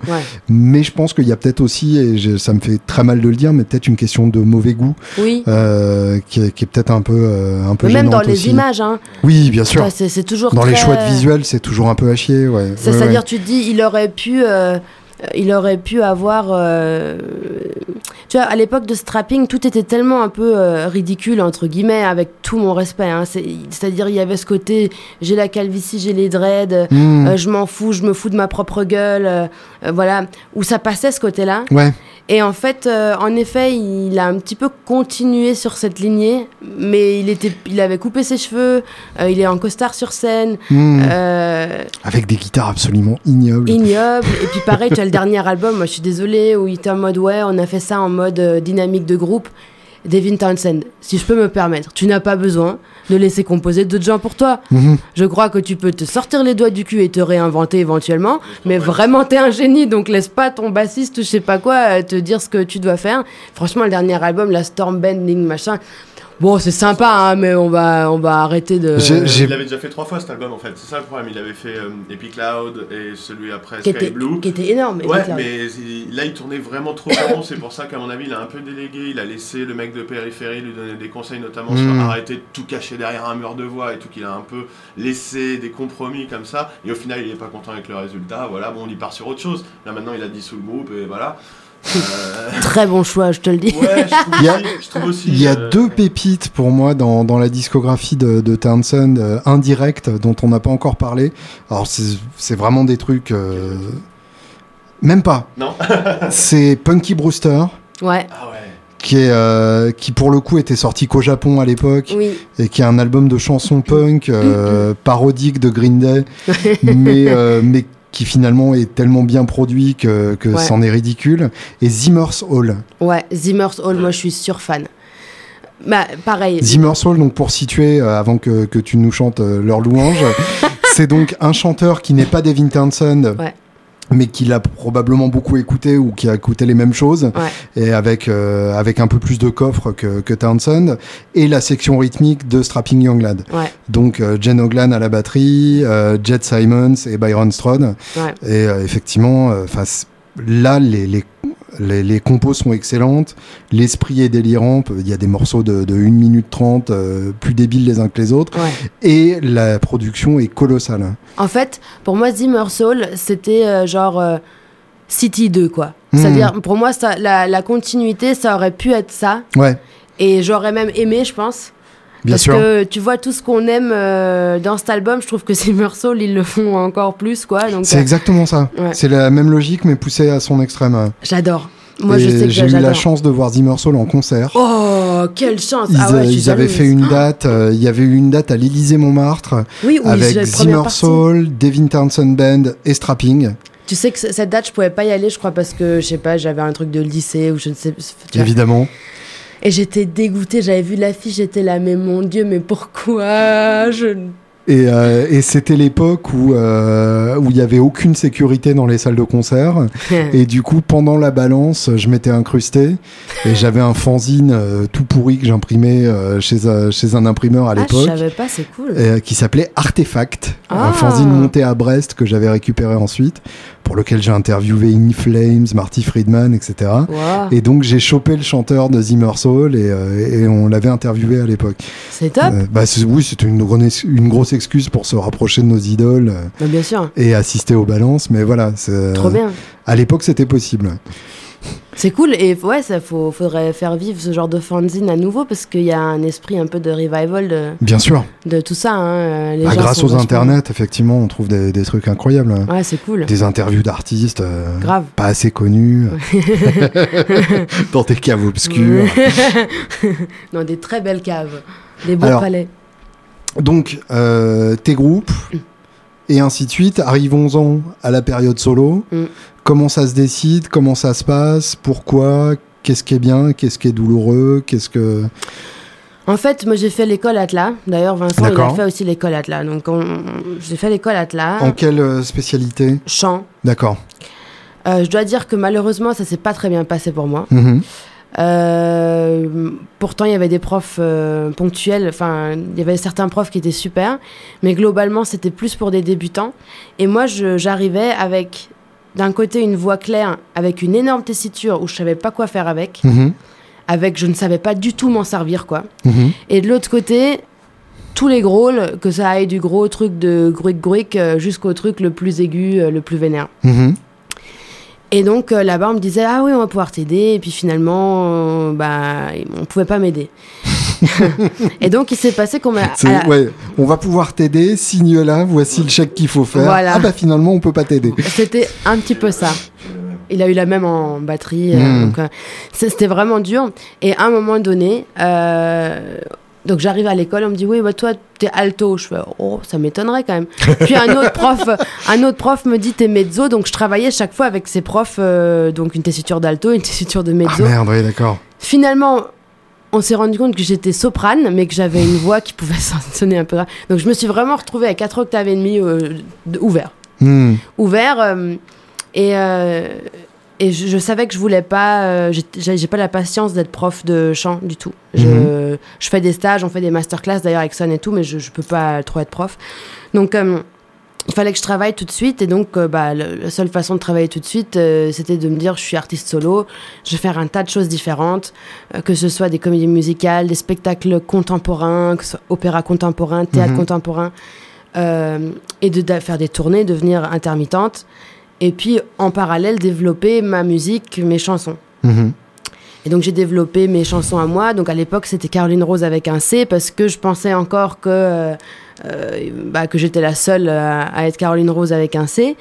Euh, j'ai dû changer mon nom après parce que c'était vraiment trop relou et que la Riken euh, était vraiment constamment en train d'essayer de se faire passer pour moi pour coller, enfin, en tout cas, de coller sur mes plates-bandes quand j'ai fait le truc de l'Eurovision.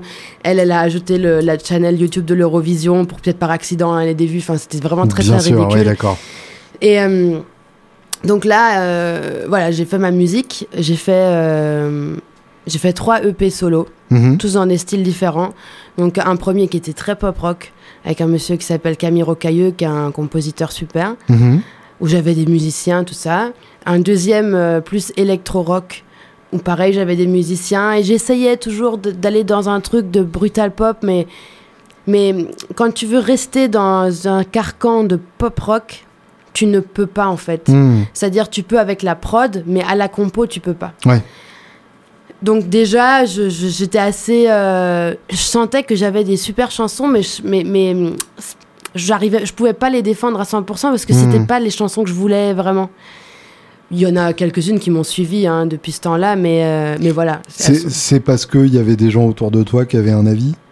Il y avait beaucoup de gens euh, parce que, qui avaient un avis parce que vu que j'avais une énorme tessiture et que j'avais ce, ce, deuxième truc qui était les voix saturées et que j'avais plein d'influences, j'ai besoin en fait d'avoir un retour. Moi, je fais partie des hmm. artistes, je peux pas choisir toute seule. J'ai besoin d'être avec des gens. Mais ça, tu quelque part, euh, on, on, a tendance à croire que parce qu'on a un fort caractère, on sait tout choisir. Mais non, en fait. Non, il y a, y a pas, il y a pas moins lucide sur son propre art qu'un artiste. Voilà. Il n'y a, qu'à voir le choix de, certains très grands euh, en termes d'arrangement ou de choix de chansons. Genre, ça, tu l'as pas mis sur l'album. Bon, d'accord. Ouais. Quand t'entends, enfin, je, pense à, à, Dylan, par exemple, euh, qui a, qui a inclus des, des, titres complètement dégueulasses sur certains albums et qui a pas retenu d'autres titres qui sont sortis a posteriori en démo où tu te dis, bon, bah voilà, là, les cieux s'entr'ouvrent et, et voilà. Donc, euh, effectivement, je, je, comprends tout à fait le, le besoin d'avoir un retour. Et... souvent, il n'est pas très bon le retour parce que moi, je venais vraiment de nulle part. Mhm. J'avais pas de contact. Euh, moi, j'ai ma maman euh, qui, était, qui est chanteuse, mais qui mhm. était chanteuse en Allemagne dans les années 80, euh, tu vois, donc il y avait vraiment aucun lien. Donc moi, j'avais vraiment pas grand chose, pas de label. Euh, j'ai toujours essayé de rester un peu en marge euh, euh, par rapport à ça, de trouver des choses indé intéressantes. Finalement, c'est dans ce milieu un peu label indé que tu peux te faire le plus museler ou changer. Bien sûr. Parce qu'il y a d'un côté, y a, oui, il y a le côté indépendant, mais de l'autre côté, il y a le côté, bah, il n'y a pas d'argent, donc le peu qui sortent, ils veulent que ça marche. bah, c'est ça.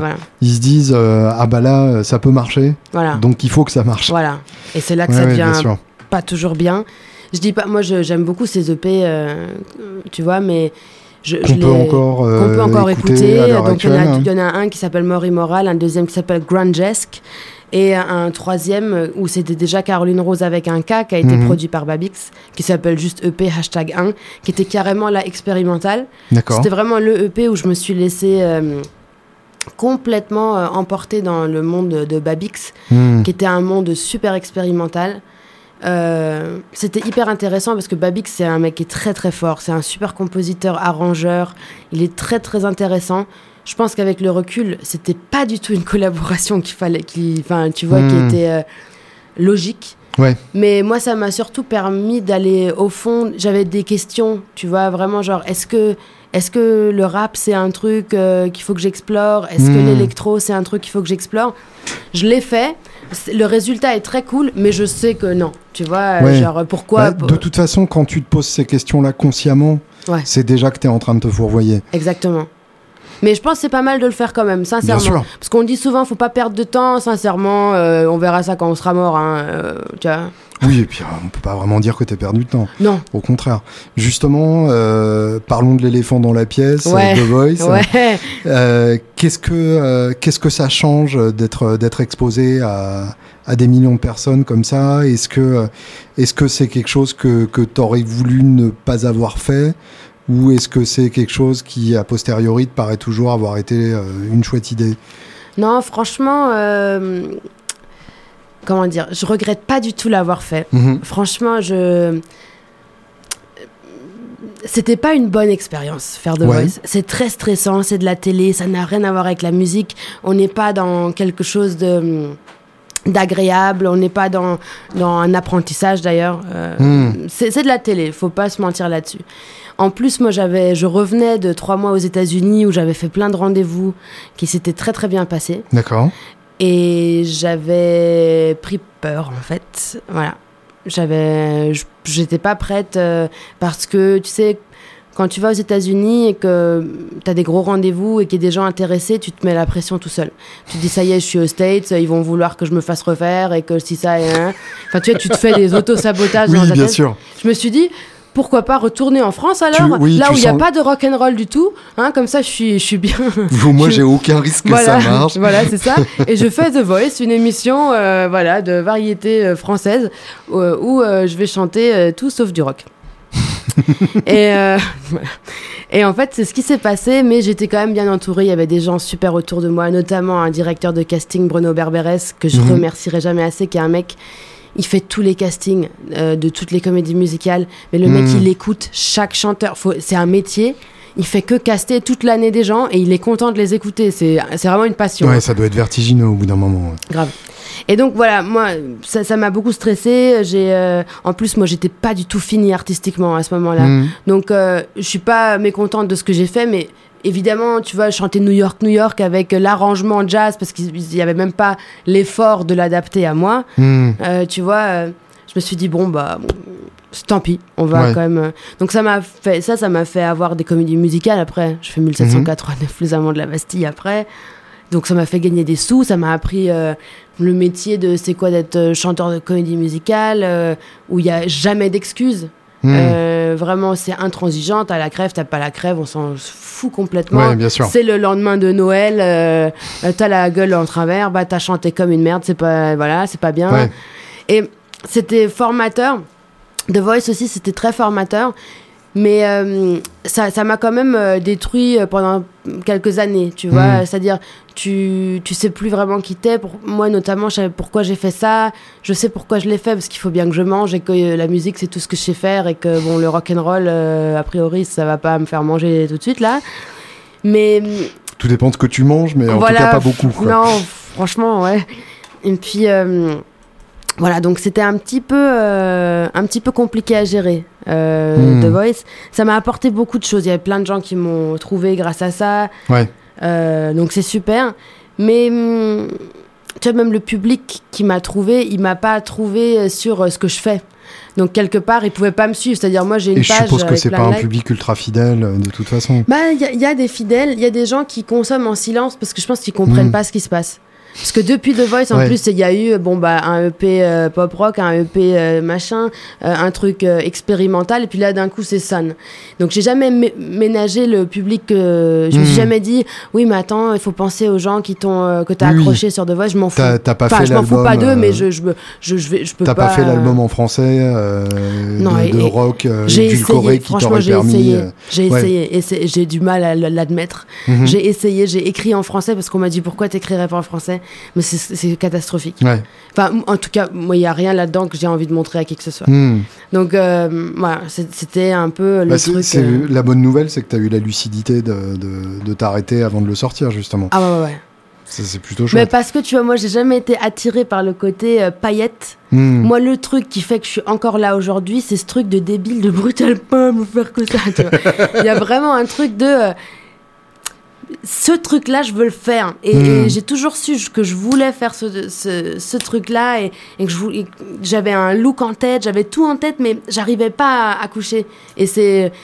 Je pense que c'est la. On en discute souvent avec Vincent, c'est une douleur qui peut mener à la dépression. C'est quand tu as. Quand, as tout plein de choses en tête, mais que tu ne peux pas les sortir, en fait. Hmm. Parce qu'il n'y a pas les moyens forcément de le faire, parce que tu sais peut-être pas comment le faire, tu n'es peut-être pas entouré. Pour c'est hyper euh, frustrant. Donc il faut essayer longtemps. Quoi. Je, le dis toujours, c'est que quand on apprend à jouer d'un instrument, c'est pas un hasard. C'est que. C'est quand même quelque chose de, très long, de très laborieux. Donc prendre la peine d'apprendre ce langage-là, euh, c'est qu'il y a une, euh, une insatisfaction avec le langage traditionnel. C'est qu'il y a des, des, mots qui ne remplissent pas ce que tu veux mettre dedans, c'est qu'il y a des mots qui n'existent pas et que du coup tu vas chercher à travers les notes. Il n'y a, a, pas d'autre raison d'apprendre à jouer d'un instrument. Mais exactement. Ouais, c'est un peu. Moi, j'ai trouvé aussi de la peinture. Il y a ce côté où tu sais, mhm. as des sentiments. C'est, voilà, comme tu dis, tu peux pas mettre de mots dessus. C'est genre, tu sais, le mm, comme ça. et en peinture, tu as notamment tout ce qui est un peu expressionniste. Euh, enfin, tu vois, genre Pullock, euh, machin. tout ce courant-là, il y a un truc très. Euh, je balance mes tripes. Et le rock and roll, il y a aussi ce, il y a aussi vraiment ce, ce truc là, euh, et euh, ouais, c'est super important de de, de, de, de l'avoir de son côté et de jamais l'oublier. Moi, je suis dans les, hmm. les, les, trous noirs les plus les plus sombres, dans les abysses de, tu vois, moi, j'ai pas fait, j'ai fait, j'ai essayé beaucoup de choses. J'ai été présélectionnée mhm. en Allemagne pour l'Eurovision dans la même époque, tu vois, où c'était finalement de la recherche, tu vois. Moi, je suis rock'n'roll, je prenais mon petit euh, baluchon et puis j'allais en Allemagne faire ce casting. Ils me prenaient, bon, bah, c'est cool.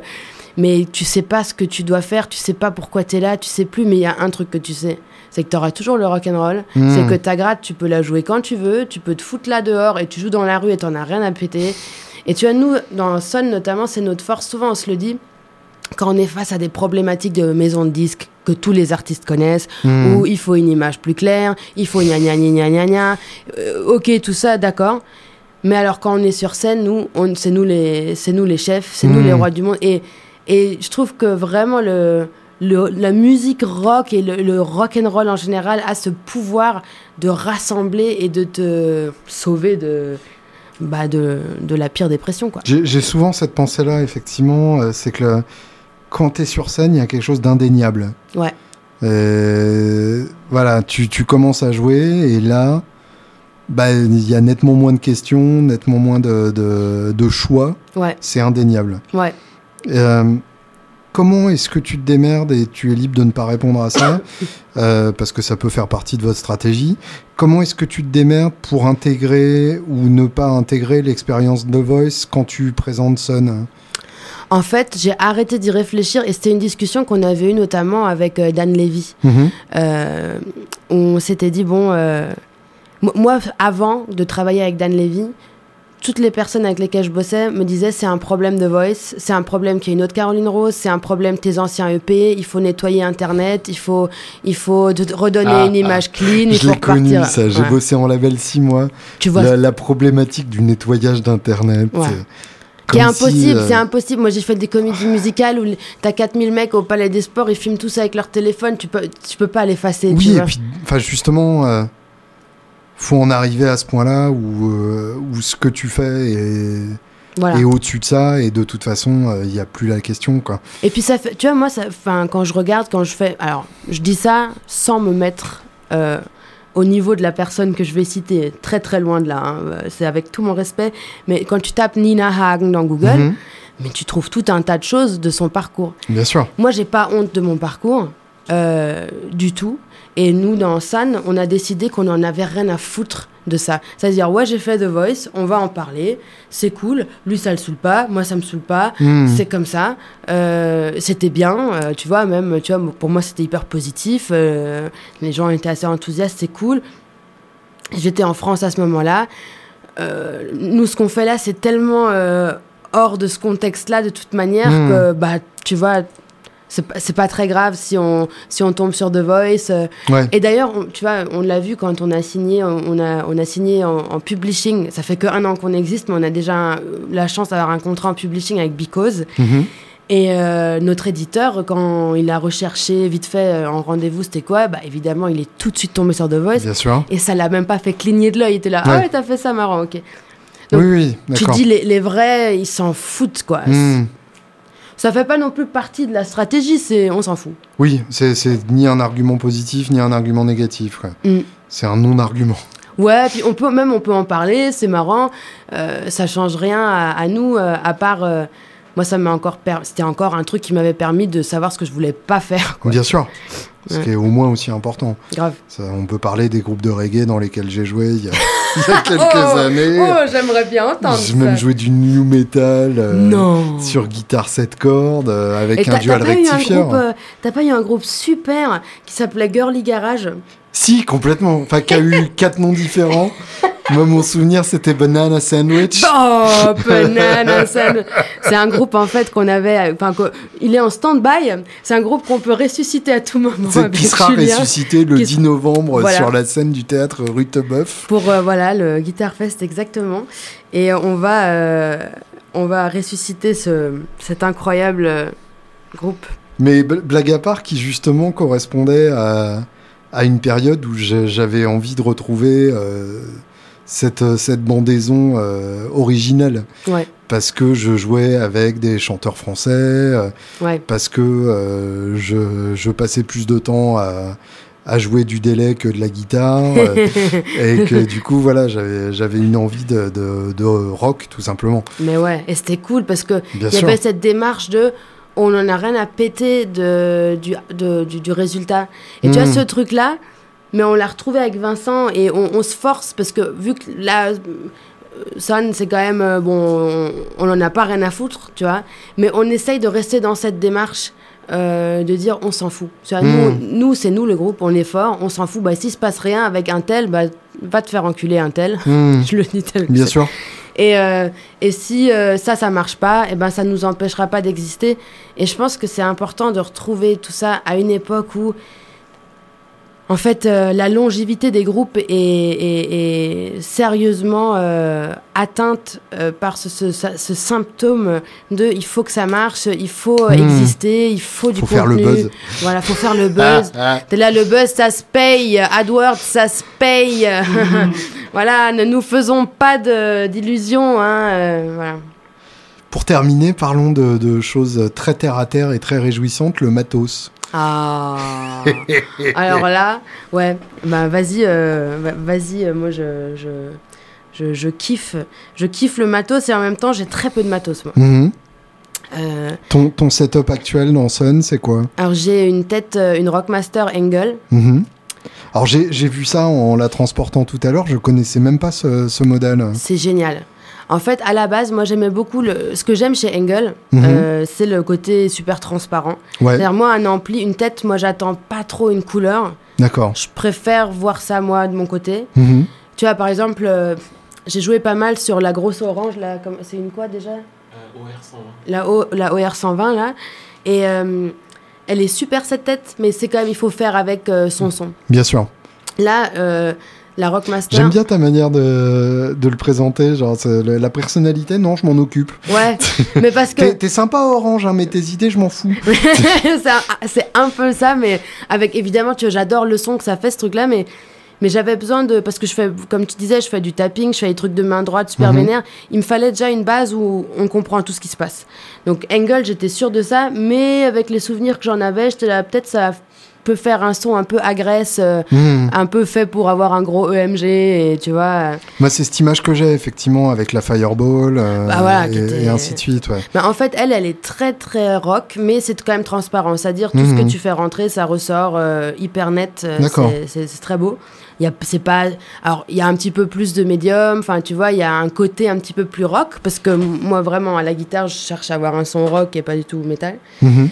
Mais voilà, donc j'ai ça avec le cab qu'il a, je m'en fous. C'est une grosse puissance ou une petite puissance euh, je sais, Non, c'est, je sais même pas combien c'est en fait. 60 watts peut-être euh. D'accord. Je crois que c'est ça, c'est un peu moyen. Euh, c'est quand même hmm. assez pour envoyer du, du lard, quoi. Donc tu le, tu le pousses pas à fond, enfin tu, non. tu le, je, tu le on joue assez, assez fort en direct parce que Vincent tape super fort. Mais voilà. Et ensuite, en Nos chers euh, amis batteurs. Ouais, ensuite, moi, j'ai la meilleure pédale euh, du monde. Ok. Euh, ça m'étonnerait parce que c'est moi qui l'ai. Regarde, non. non. En tout cas, j'adore cette pédale. C'est c'est la King of Tone. Hmm. Et là, c'est Coda, en fait, qui, qui, est parisien. Enfin, c'est Île-de-France, Coda Effect. D'accord, qui, a cloné la, la Analog Man. Voilà, et qu'on a fait un truc très très bien la fameuse cote. Voilà. Et franchement, ça. Donc King of Tone, c'est une double overdrive. Exactement. Et moi, ça me permet de jouer justement, tu vois, les morceaux, il y a du tapping. Euh, je peux hmm. rajouter une petite couche, euh, tu vois, pour que ce soit plus facile. Euh, voilà, moi, ça me permet de. Donc en fait, ton, ton angle est saturé. Mais pas beaucoup. C'est la base de ton son, un crunch poussé. Ouais. Et ensuite, tu boostes avec un des deux côtés de la cote selon le besoin. Exactement. D'accord. Et euh, ça, c'est vraiment la base du son. Ensuite, j'utilise différentes pédales. Mais alors, ça, c'est, ça, c'est vraiment le son de base. J'utilise rien de plus pour faire mon son. Il euh, t'arrive de, de, switcher le canal sur l'angle ou t'es en saturé tout le temps? Euh, Non, je suis pas en saturé, je suis en, en crunch quoi. Y a un... Ce que je veux dire, c'est que tu te sers jamais de l'ampli en son clair? Non. D'accord. Et parce qu'il y a beaucoup de dynamique aussi. Moi, je, parfois, je joue au doigt, donc j'ai vraiment besoin que ce soit très dynamique et que ça réponde vachement bien. Ok. Et puis ensuite, bah, j'ai, euh, bon, j'utilise beaucoup de, petits effets en live, notamment pour faire des transitions. Bah, par exemple, je supporte pas parler entre les morceaux et je trouve que ça sert à rien. Euh, sauf euh, s'il y a un truc marrant à dire, mais du coup j'ai toujours ma Rainbow Machine disponible pour faire tout plein de sons pendant qu'on boit. Qui parle pour toi du coup. Voilà, qui fait sa vie. Et puis franchement, euh, là, sur une reprise d'Abba, j'ai essayé et j'ai la Synth 9. Euh, la, synth, la Synth 9 de hmm. Electro Harmonix. Qui, qui, simule des, des synthés. Euh. Ah ouais, mais c'est super parce qu'en effet, ça simule pas bien des synthés. Hmm. Mais ça fait un son de ouf, quoi. Ouais. Tu vois, tu peux vraiment trouver des couleurs un petit peu plus saintes. Enfin, cette couleur électro-harmonix, moi, que j'aime assez bien. moi, j'avais déjà un Hog que j'adore. Voilà, donc là, on, on y est. C'est marrant, ouais. Euh, je crois que c'est vers 3h30 euh, du matin cette nuit euh, entre deux réveils de, mon fils adoré, je faisais le tour des petites annonces comme ça m'arrive et je, suis tombé sur un hog justement ah suffisamment peu cher pour que je me pose la question. Ça vaut le coup, hein. Ouais. Ouais. Ah non, mais tu peux faire trop de trucs avec ça. Ça, me, ça me fait un peu envie, ouais. Et puis après, moi, je split, j'ai un Lele. Donc tout ça, c'est le côté gauche, c'est le côté guitare. Mhm. Au milieu, j'ai le Lele T-Switcher. Et pour l'instant, je fais tout rentrer tel quel dans un POG, puis dans la Fat Sandwich. D'accord. Puis dans un pli basse. Un POG euh, première génération Non, un nano. Le rouge hein Ah, le, le, tout petit, ouais. Tout petit. D'accord. Euh, moi, je trouvais que c'était le il y, en a plein qui sont bien. Tu vois, j'ai essayé plusieurs euh, trucs, des Digitech, des machins. Lui, c'est qu'il est le plus transparent, le plus loin vers le bas, je trouve.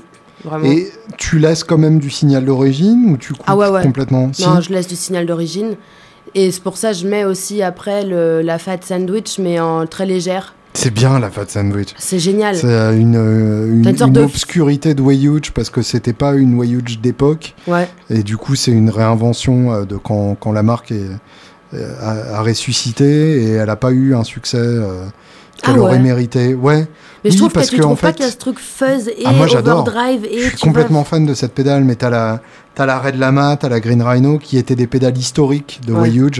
dans les années 90 et la Fat Sandwich n'ayant pas cette cette légitimité là, les gens lui ont moins donné sa chance. Ouais. Mais euh, mais il y a un côté euh, un peu Expandora, un peu Gibbons début 2000. ouais, j'adore. Le, le, nom Fat Sandwich est parfait en fait, ça décrit très bien ce que ça fait. Et puis je trouve que tu vois pour sa fonction là, c'est-à-dire vu que je n'ai pas, je, vais me procurer la, les fameux micros euh, qu'utilise Royal Blood aussi, où tu sais, tu le clips comme ça, hmm. et il prend que les deux grosses que les deux graves, ouais. Mais pour l'instant, j'ai Little Thunder, je crois, ou un truc comme ça. Ouais. Enfin, il y en a plusieurs qui font ça, ouais. Et je, ne l'ai pas encore acheté, donc il y a tout l'accord euh, qui passe tel quel hein, dans. Hmm. Donc je le traite un peu comme une guitare basse, c'est-à-dire parfois je et d'ailleurs au niveau de mix, euh, c'est vraiment 30% en termes de volume, euh, c'est la basse et 70% c'est la guitare. D'accord. Mais euh, ça permet d'épaissir à des moments où j'ai vraiment besoin. Et puis, même quand j'enclenche pas le POG d'ailleurs, j'ai quand même, je le laisse tourner parce que. Ah d'accord, il n'est pas toujours enclenché? Non. Ah, ah. Ouais. Et ton ampli basse? Euh, L'ampli basse, je le mets le plus médium possible. Ah, je m'en fous, ouais. C'est... Bah, ouais, moi, je m'en fous. D'accord. Ouais, franchement, euh, oui, il y a des différences. Et puis, je pense que c'est aussi le côté punk où tu as appris à faire avec. À un moment, tu dis, bon, c'est cet ampli-là, on va faire... un TNT, bon, bah, ça fera. Bon, bah voilà. ok, et ta guitare Donc, ma guitare, c'est une euh, Telecaster euh, Deluxe Sparkle. Je l'ai en doré et en, et en turquoise. Et en fait, euh, chaque fois que je me dis, ouais, je vais me mettre sur une baryton, je vais me mettre sur ci, j'ai une bonne grette, ou je vais me prendre une bonne SG. Alors en studio, j'utilise euh, une SG, j'utilise euh, une grette, j'utilise plein de choses. Mhm. Mais en live, je, jouerai jamais sur autre chose que sur une télécaster de luxe. Je, je suis trop à l'aise ils ont il n'y a, pas le côté trop brillant euh, c'est quand même très médium. Euh, il y a la grosse tête aussi. Moi j'aime pas les mhm. petites têtes euh, trop visuellement. Oui pour, pour ceux qui ne situent pas en fait c'est une édition limitée qu'ils avaient fait au. C'est mexicain ou japonais, je sais plus. Je crois que c'est des mexicaines euh, qui sont sorties il y a 6 ans à peu près euh, sur des specs 72, donc avec la grosse tête, avec les deux wide range, mais avec des couleurs euh, tellement funky que c'en est carrément magnifique. Ah ouais, c'est cool. Et d'accord. Et donc le, double de la télé te, te permet de faire du gras mais en gardant l'attaque, quoi. Et puis surtout, moi, je, je joue pas mal de ça euh, il va vraiment y avoir, euh, tu sais, parfois c'est un peu mystique le son, tu sais pas ce qui se passe. Il y a vraiment des jours où je me mets en position aiguë et où c'est mieux et où c'est plus limpide, selon la pièce, peut-être, je pense aussi, mhm. ou le, la salle. Et puis parfois je me mets en intermédiaire sans scrupule, euh, vraiment quand je sens qu'il y a besoin d'un peu plus de, corps partout. Ça va dépendre aussi de l'ampli basse, de plein de choses. Mais je trouve cette gratte, elle donne la possibilité en fait de, de bien régler aussi. Donc tu vois, déjà avec tous ces paramètres-là, il y a beaucoup de choses et je pense que je vais pas du tout me rajouter d'autres choses. C'est déjà hmm. beaucoup de paramètres et j'ai euh, j'ai beaucoup de pédales euh, à la maison euh, avec mon mari Bassem. Je dis mari parce que je me suis mariée il y a trois mois. Pour tous ceux qui se faisaient des idées pendant la première heure d'interview. Voilà. Oh, ben on sait jamais, je peux divorcer. Hein. Mais du coup, vu qu'il est guitariste et que j'ai fait super original en me mariant avec un gratteux, bah, on cumule à tous les deux énormément de C'est pas une question d'originalité, c'est juste que les gratteux ne peuvent se supporter contre mais c'est clair, mais c'est évident. Bah, du coup, voilà, on a plein de matos, on a plein de pédales et j'ai passé des années à, à friser, à ring modulator, à ci, à ça, à ci, à ça. Et en fait, euh, je me suis rendu compte, euh, notamment en, voyant aussi des mecs comme Swag Sibéril qui ont beaucoup inspiré, tu vois, que quand même le gros de ce taf-là, tu peux le faire sur ta guitare d'abord. Hmm. Et euh, juste la reverb, je suis d'accord. Tu peux avoir une pédale de reverb, tu peux avoir la cathédrale, c'est très bien. mais j'adore cette pédale. Je trouve que c'est là. Pour moi, tout le monde me dit toujours la Big, Blue Sky ou Big Sky, je sais plus. Uh-huh. Moi, je j'aime pas, j'aime pas des masses. Ah ouais, voilà, c'est ça, Big Sky. moi, je, bizarrement, je l'aime pas. Je trouve que c'est trop transparent. Mais je pense que tu as un effet, vu que j'aime bien que les effets type le son et pas l'ampleur, j'adore Electro Harmonix pour ça.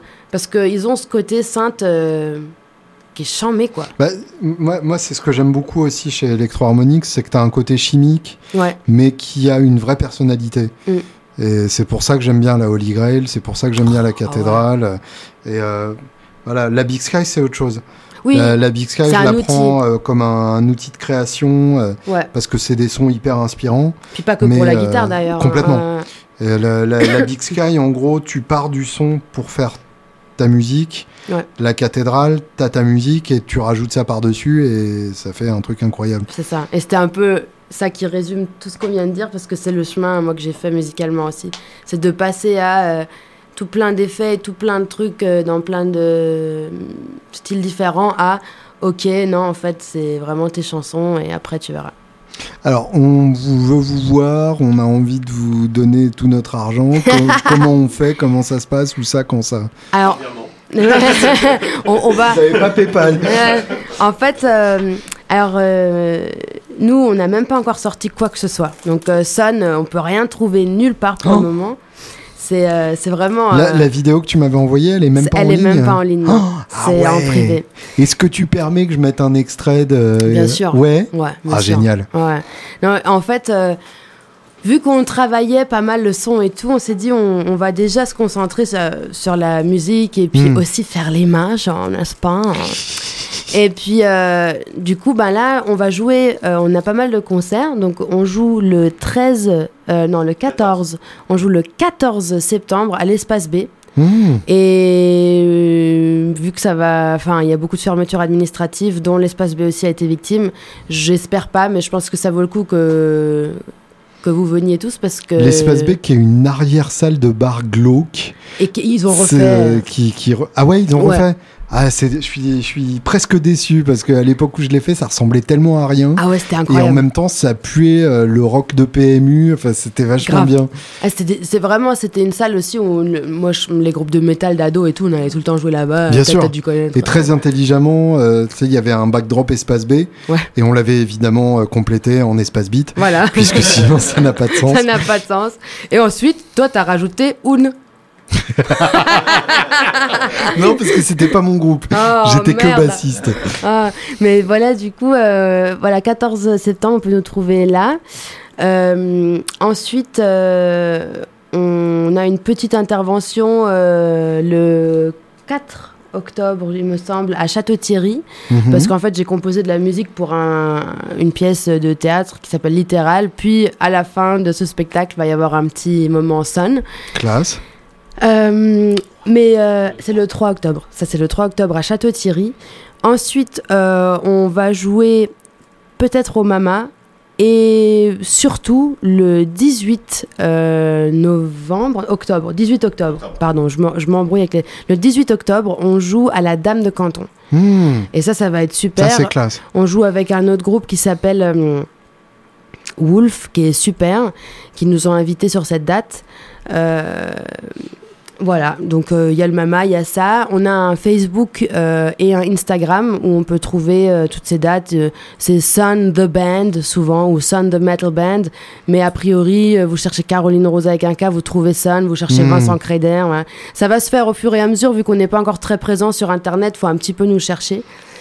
Et euh, là, on est surtout en train de. T'en es pas encore au moment où, quand on cherche Sun juste sur Google, on trouve vous, quoi. Non, ça, j'ai pas encore, euh, j'ai pas encore payé le AdWords euh, pour ça.